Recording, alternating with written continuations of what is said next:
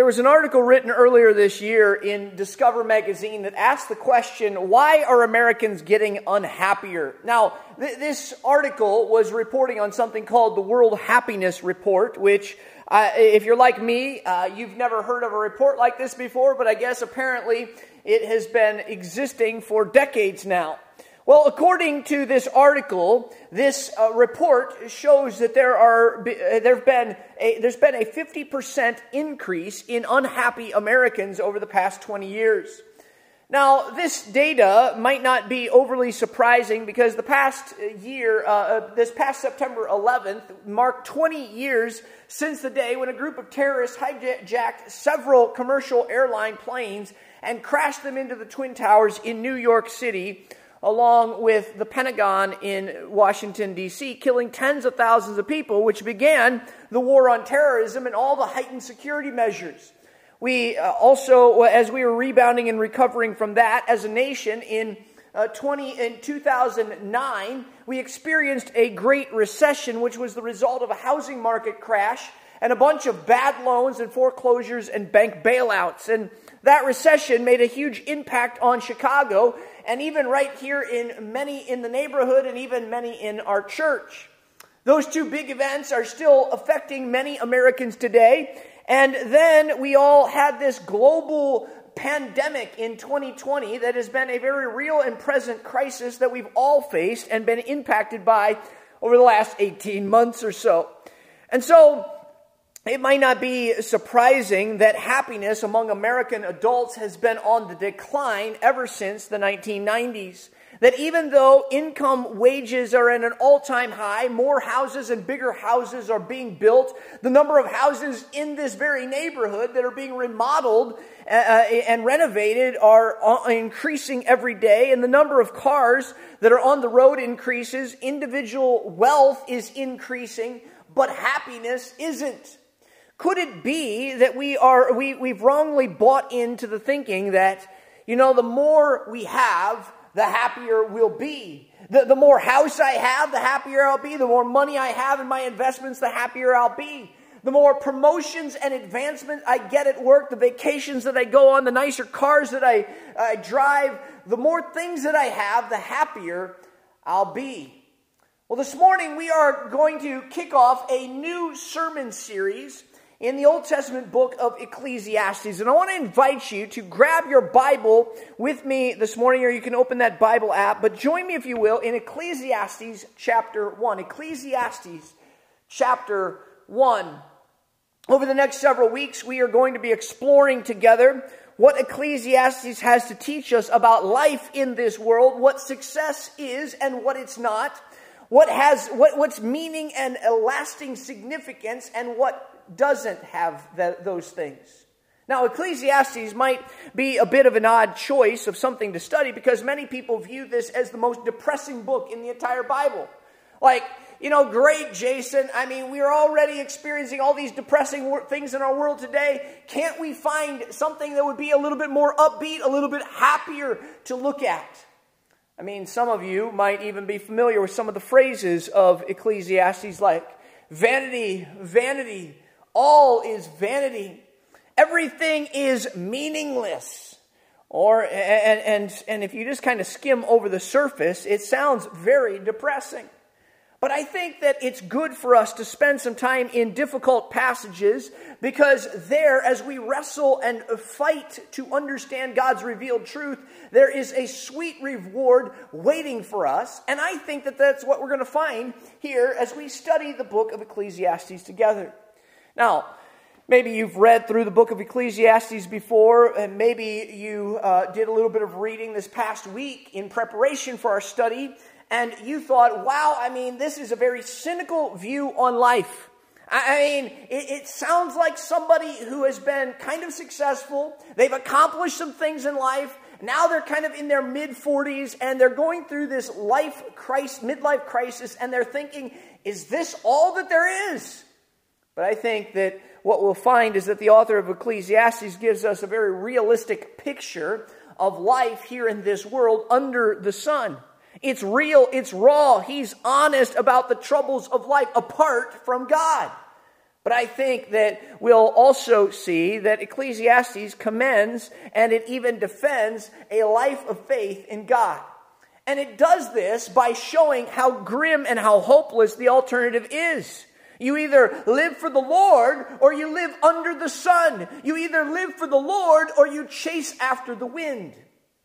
The author of Ecclesiastes is saying in very vivid illustrations and details here is what life in this world looks like. Here is what life apart from God looks like. And, and so throughout this book, uh, we find false hope exposed so that we might see that we were created by God and therefore we belong to Him. We shouldn't rebel against Him, but rather we should fear Him and obey His commandments. We need to trust and not in everything that is under the sun, but we need to trust and we need to learn to live in the Lord. We need to learn how to set our hope in Christ alone. Well, hopefully, you've been able to find Ecclesiastes uh, by now, but we're going to begin in chapter 1. I'm, I'm going to read the first 11 verses here as we kind of introduce this book here this morning. Beginning in verse 1 of chapter 1, you can follow along. Here is what we read. It says, The words of the preacher, the son of David, king in Jerusalem. Vanity of vanities, says the preacher. Vanity of vanities, all is vanity. What does man gain by all of the toil at which he toils under the sun? A generation goes and a generation comes, but the earth remains forever. The sun rises and the sun goes down and hastens to the place where it rises. The wind blows to the south and goes around to the north. Around and round goes the wind, and on, the, on its circuits the wind returns. All streams run to the sea, but the sea is not full. To the place where the streams flow, there they flow again. All things are full of weariness a man cannot utter it.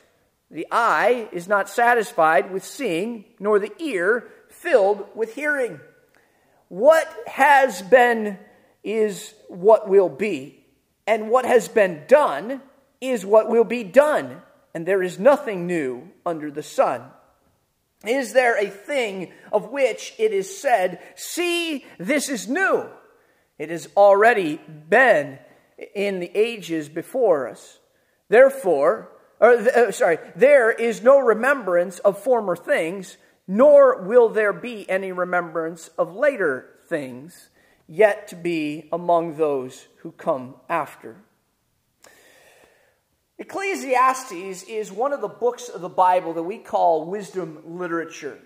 Now, the, the book of Proverbs is another one of those wisdom literature books, and Proverbs is so practical. You, you can easily turn to the book of Proverbs uh, while you're drinking your morning coffee, and you can see some clear, practical wisdom for your life and some good advice. Ecclesiastes is wisdom literature just like Proverbs, but it's a little bit different experience as you're reading it. I've heard it compared to driving on the other side of the road. And so maybe you've gone to another country or something like that and you've had to learn how to drive on the opposite side of the road than we do here. Or maybe you come from another country and when you came to the United States, you had to switch. You had to learn how to drive on the other side of the road. And it's a different point of view. It's a different experience. You will still steer. You're, you're still uh, pressing the gas. You're still using the brake. But it's a totally different perspective on driving than what you're used to. That's kind of what Ecclesiastes is like. It's like driving on the other side of the road when you compare it to books like the Proverbs.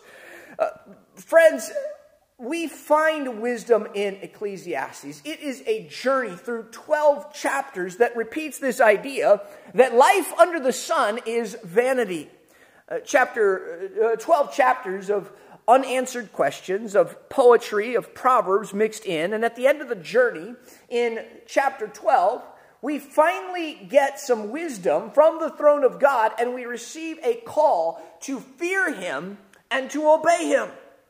And so uh, there, that's kind of the big picture of this as we're beginning this journey through this book together.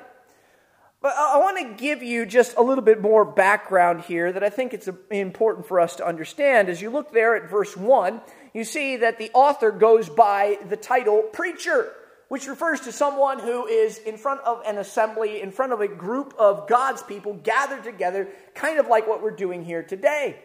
So, who is this preacher? Well, verse 1 goes on to say that he is the son of David, king in Jerusalem, which is kind of narrows it down to one person, right? If you know your Bible history, you know that this is referring to King Solomon, which was the third of uh, Israel's kings. And so this book is a collection of lessons that Solomon learned throughout his life. Just a little bit about Solomon here, but when King David died, he handed the kingdom over to his son, to Solomon, and God gave Solomon wisdom as he ruled over Israel. Under his reign, there was peace, there was prosperity that was unlike anything else that Israel had experienced before that. There was unity. Solomon was uh, known among the nations for his wisdom. And you can read of some of his wisdom in the books, uh, book of Proverbs, in um, uh, Song of Solomon, and even here in Ecclesiastes. But if you follow the story of Solomon, rather than walking in the wisdom of God, rather than walking in the fear of the Lord and his commandments, Solomon took another path. He took a path of disobedience, a path of foolishness and sin against God. And he ended up giving himself over to riches and to greed. He gave himself over to lust and to idolatry and idol worship. He disobeyed God. He married all of these foreign wives and he started worshiping their foreign gods rather than worshiping the one true God. And in short, he ruined his kingdom. Now, he's older at this point and he looks back on all of the foolishness, all of this sin, and it's like he is trying to reason with people to choose wisdom to trust and obey and follow the Lord. So that's a little bit about the background of Ecclesiastes. But as we look at these first 11 verses in chapter 1, there are two points that I want to, to, you to get out of this. Two major things here. The first is in verses 2 and 3 that we see this major theme that's repeated throughout the book that everything is vanity. Again, here's what we read in verse 2. It says, Vanity of vanities, says the preacher. Vanity of vanities, all is vanity. There's this underlying theme throughout the book that says that everything in this world, everything that is under the sun, is vanity. We, we, we, read this in chapter 1 and verse 2. We see it again at the end in, in, of this book in chapter 12 and verse 8. But everything that's in between these two verses is explaining why the preacher has said that all is vanity. Now, this word vanity is used 38 times in the book of Ecclesiastes. It's an important word. It's an important word for us to understand what it means because saying that everything is vanity doesn't mean that it's all meaningless. It doesn't mean that life is just pointless. In Hebrew, the word vanity literally means breath or a vapor. And so the preacher is saying that everything in life is like a breath, it's like a vapor, it's like a mist that is here one minute and then gone the next. Now, we love uh, scented candles around our house, and I, I think it's uh, especially something that we love to, to light candles in the fall and in the wintertime. And if you come to our house during that time of the year, you'll probably smell uh, the burning of a scented candle somewhere around the house. And I hope you enjoy the smell when you're, when you're there. But occasionally, also, um, I'll burn some candles in my office, and this candle is a candle from my office. My kids gave it to me, and um, I'll, I'll, light this candle, and I, I, want it to smell good. It, it does smell good, I think, and and then um, you go and and if you've ever blown out a candle before, what what do you have? Well, you blow the candle out, right? And you have smoke that's coming up from it, right? And, and if you're close enough, you can smell the smoke. You can, you can even see the smoke. But um, you, if you try to grab some of that smoke, right, what happens? You can hold on to it for a second, but it's gone right out of your fingers. It, it, it's elusive like that. It's there one minute, but then it's gone and, and it's not seen the next. And the book of Ecclesiastes is speaking of the fleeting, of the vanishing nature of life. And I don't think that it's suggesting that there's no meaning to anything. It's not promoting cynicism here, but rather it is promoting faith and trust in God. But, but, but it's pointing out the very real reality of life, that it is fleeting. In the New Testament, James does the same thing. In fact, James chapter 4 and verse 14, he says this You do not know what tomorrow will bring. What is your life? For you are a mist that appears for a little time and then vanishes. The big point of Ecclesiastes is that life is fleeting. Now, what's interesting here is that the preacher of Ecclesiastes doesn't say, well, some things in life are vain. No, he talks about all things in life being vain. That, that every aspect of life is fleeting and momentary, nothing but a breath. It's all one moment here and then gone the next. So nothing lasts. Your beauty, your strength, your intellect won't last your uh, competency and uh, capabilities, your memory, your health, th- your achievements and your accomplishments, they won't last. Your very life won't last. In fact, that's kind of hovering over the entire book of Ecclesiastes. The, the fact that all of us are going to die, that death is going to take away everything that we have in this life. It's going to take away, uh, it's going to take us away from relationships. It's going to take us away from uh, possessions. It's going to take away the very memory of our lives. In fact, in just a few generations, we will be forgotten. You see, the point uh, of this is to make much of God. That death is kind of like this needle that bursts our bubble that, that it bursts our bubble in a good way because it causes us not to put our hope and our trust in ourselves or in this life, but in God. Again, the message here is that everything in life is short lived. And this word vanity here speaks of the futility of life.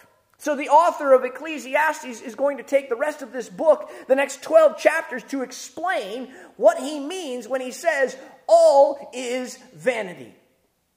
Now, in verse 3, we see the first argument for this theme. And the first way that the preacher is going to address this vanity is through work. Look at what he says in verse 3. What does man gain by all of the toil or the work? What does man gain by all the toil at which he toils under the sun? He asks this question and he says, What do I gain from all of my hard work? I put in all of this time, all of this effort, but what's the end result? The end, uh, the end of my life, what do I have to show for everything that I've done? What, what do I have left? Am I really accomplishing anything of significance? Now, he already knows the answer to this question, but he uses this question to make a point that people gain nothing from their work under the sun. People gain nothing from their work under the sun. Now, does this mean that your job is meaningless? No, I don't think that's what he's saying at all. I don't think that that's what this means. A cru- cru- crucial, critical part of interpreting this book is understanding this phrase, under the sun.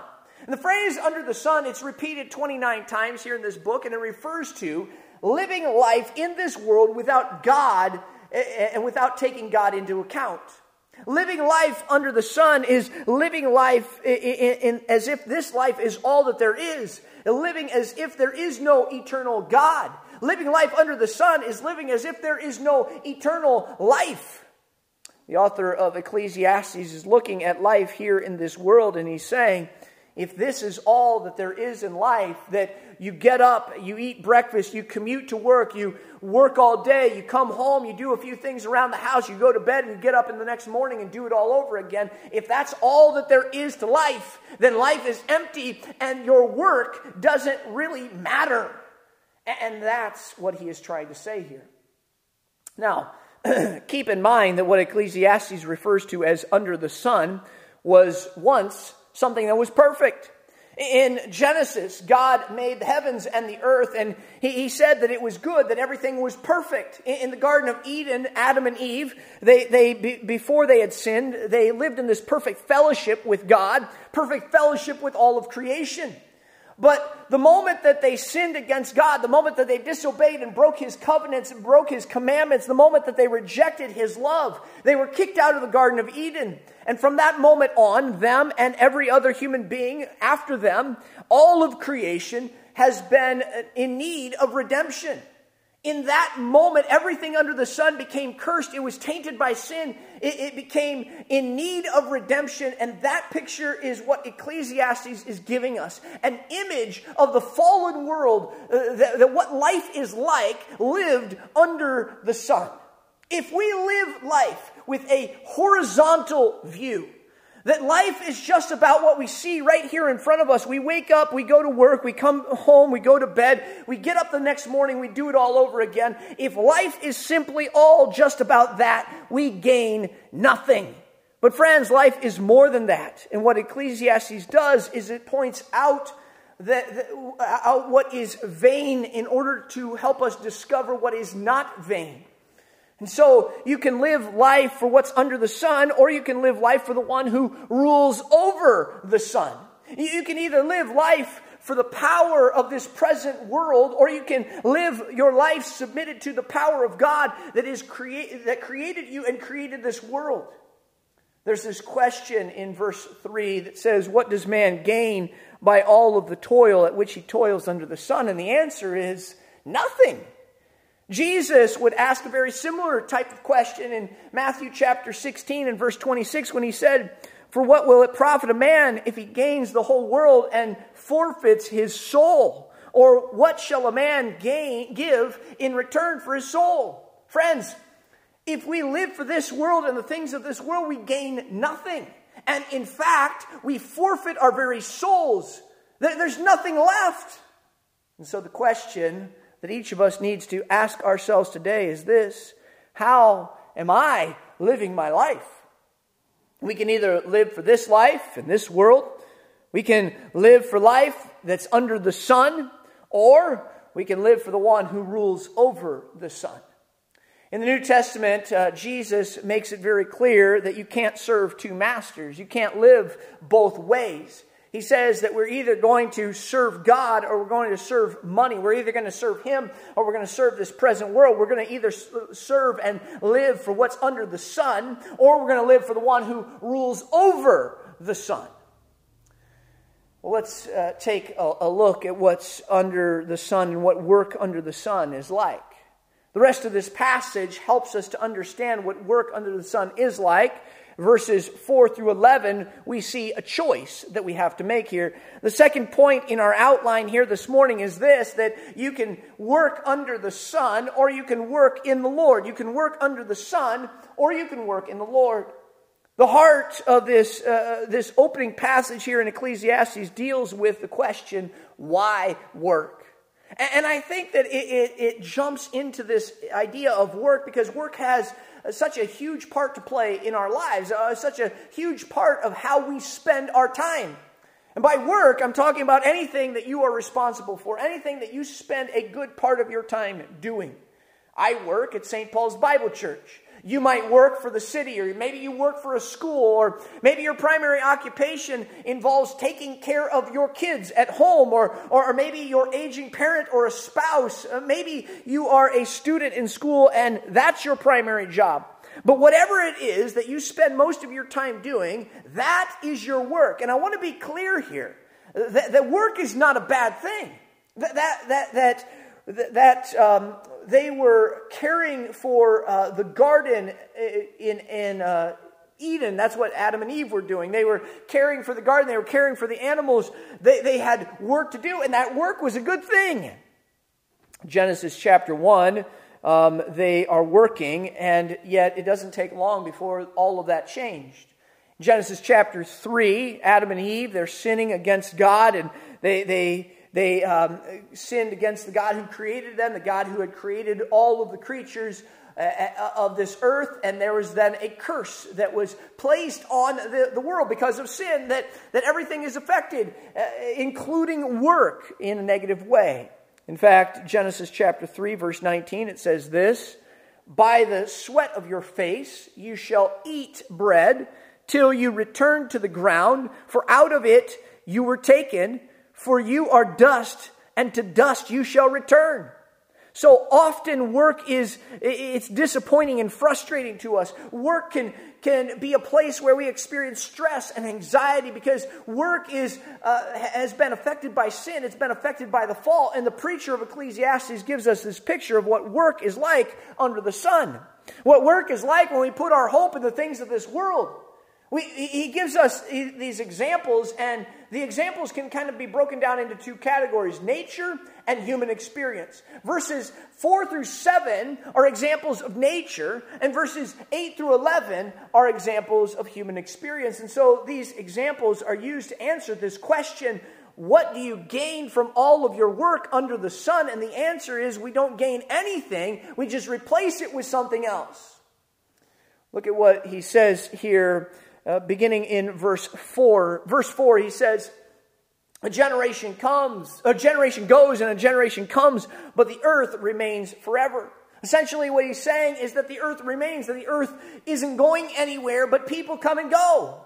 And, and now, we often say this most of the time as a generation comes and a generation goes, but the preacher here says it the other way around he says a generation goes and then comes. And, I think that this is intentional because he's emphasizing that one generation replaces another. You see, there is nothing that is gained. There's just replacement. That people die and people are born. And there's this ongoing cycle that keeps happening. In verse 5, he moves uh, from the earth to the sun in order to make the same principle. He says the, the sun rises and the sun goes down and hastens to the place when it, where it rises. So, just like people, the earth goes round and, and there's this going and there's this coming, and the, uh, the sun, in a very similar way, has this repetitive cycle. This word hastens here means to hurry, to kind of pant after something. That the sun is just kind of panting with this exhaustion as it hurries back to where it needs to be so that it can rise again the next morning. And what the preacher is saying here is that he, he's helping us to feel the weariness of it all. That the sun rises and the sun sets. It goes around and around in this vicious cycle, and it doesn't really gain anything. It just ends up right back where it started that there's this repetitive motion that doesn't go anywhere, just like life. In a similar way, verse 6 says that the wind blows to the south and uh, goes around to the north. Round and round goes the wind, and on its circuits, the wind returns. You would think that the wind could just go wherever it wants to go, right? But it doesn't. It follows this same path, and on its circuits, the wind returns. Again, the point here is that nothing is gained. Verse 7, he uses this example of the water cycle. And he says, All streams run to the sea, but the sea is not full. To the place where the streams flow, there they flow again. I'm sure we've all seen a diagram like the one that we're going to put up on the screen right now. And you probably saw this when you were like in fifth grade science class or something like that. But it's just the water cycle. There, there's, there's these streams and they flow into the ocean. The water goes into the ocean.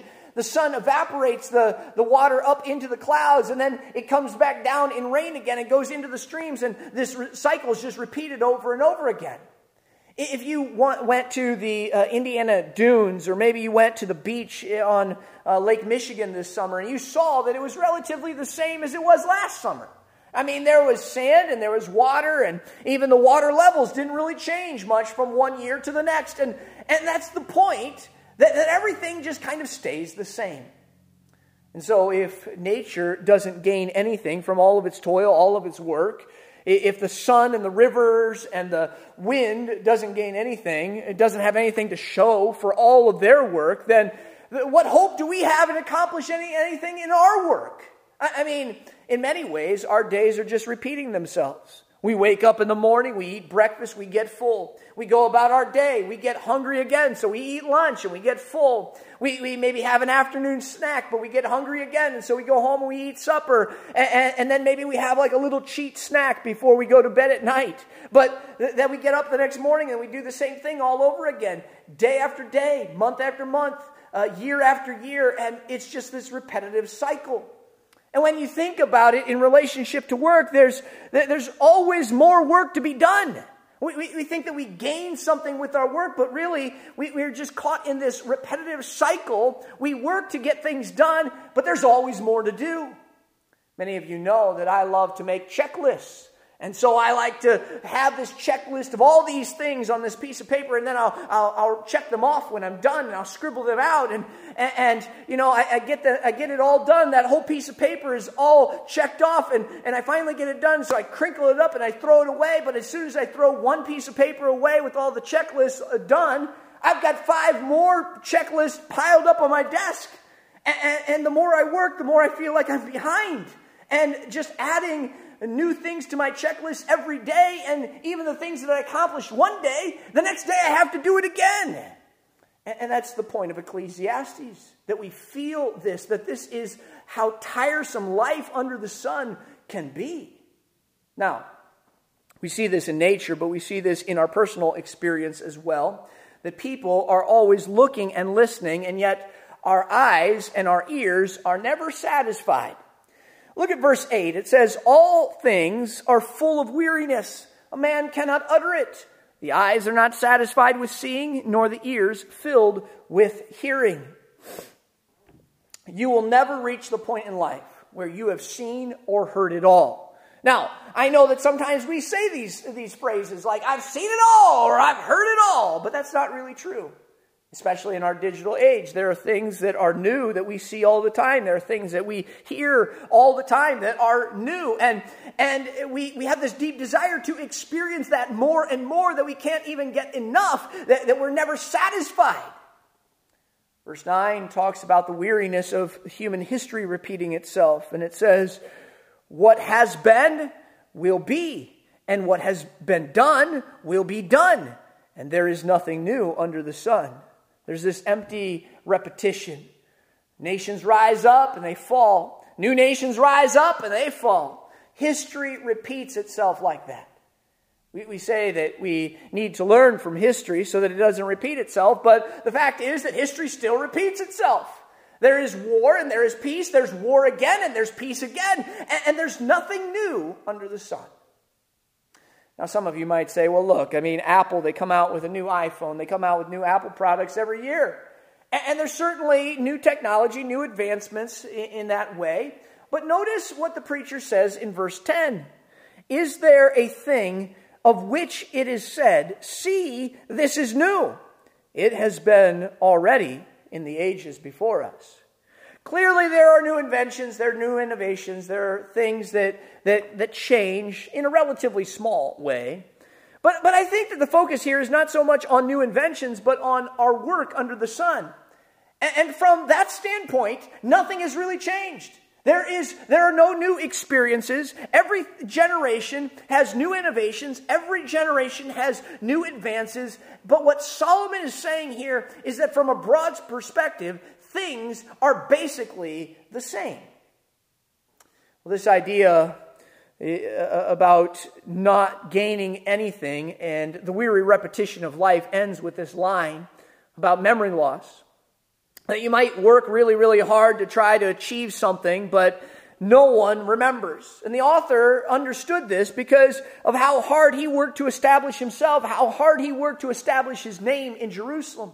But the fact is that our name and our reputation are never secure. That, that you and I think a lot more about ourselves than other people do. We think a lot more about ourselves than what other people might think of us. And, uh, but even if you think about me right now, you're not going to be thinking about me at 1 o'clock this afternoon, right? Uh, you're probably going to be thinking about the Bears game, or maybe you're going to be thinking about lunch or something else, something like that. There, there's this, uh, this memory that does not last. I mean, we are not even lasting memories in each other's minds, that, that people are soon forgotten.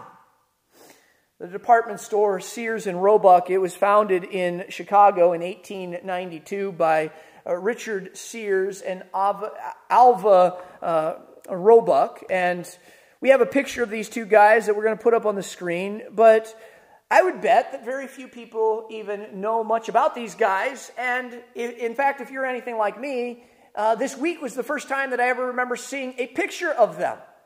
And yet they had stores all over the United States, and, and at one point they would even have this really thick uh, catalog that would come to your house where you could order everything that you might dream of.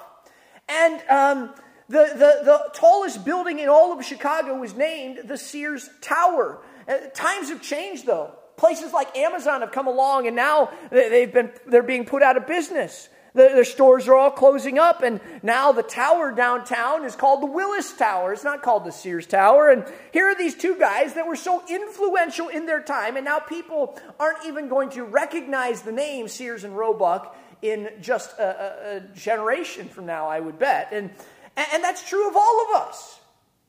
I'm sorry to break it to you, but there is coming a day where you too are going to be forgotten people will forget all about you. And that's sometimes hard for us to imagine because sinfully we put ourselves in the middle of life's story.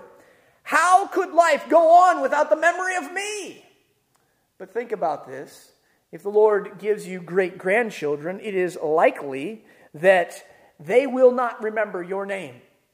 You, you, you, you think about this. I mean, the, the names of your great grandparents. Do you know all of them? Do you know all eight of your great grandparents? And, and you know what they did for a living? I mean, maybe some of you do, but I would bet that most of you don't. Think about that. In just a few generations, your own descendants won't even remember you. You think, well, what, what should I do? I mean, should, should I just build a, mo- a monument for myself? Should I build some big uh, statue of myself so that I won't be forgotten? No. The point is not to live for yourself and for your own achievements because it's vanity. It is pointless. You will gain nothing in life if you live that way. The point is very clear here that people gain nothing from all of the toil and all of the work under the sun, but remember, there, that, that's how life is lived when we set our hope under the sun. The point of Ecclesiastes is not to make you cynical, it's not to depress you, but the whole point of this book is to call you and I to put our hope to uh, not in, in life under the sun, but in the one who rules over the sun. You see, if we're going to know and enjoy God properly, we need to see the emptiness of sin, the vanity of living life as if this is all that there is. We need to see how empty and how fleeting the promises of this world truly are so that we can see how bright and shining a future is if we trust in the Lord.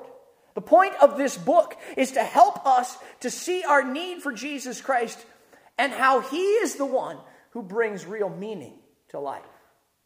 I want to end with this. The Apostle Paul, 1 Corinthians chapter 15, verse 58, says this.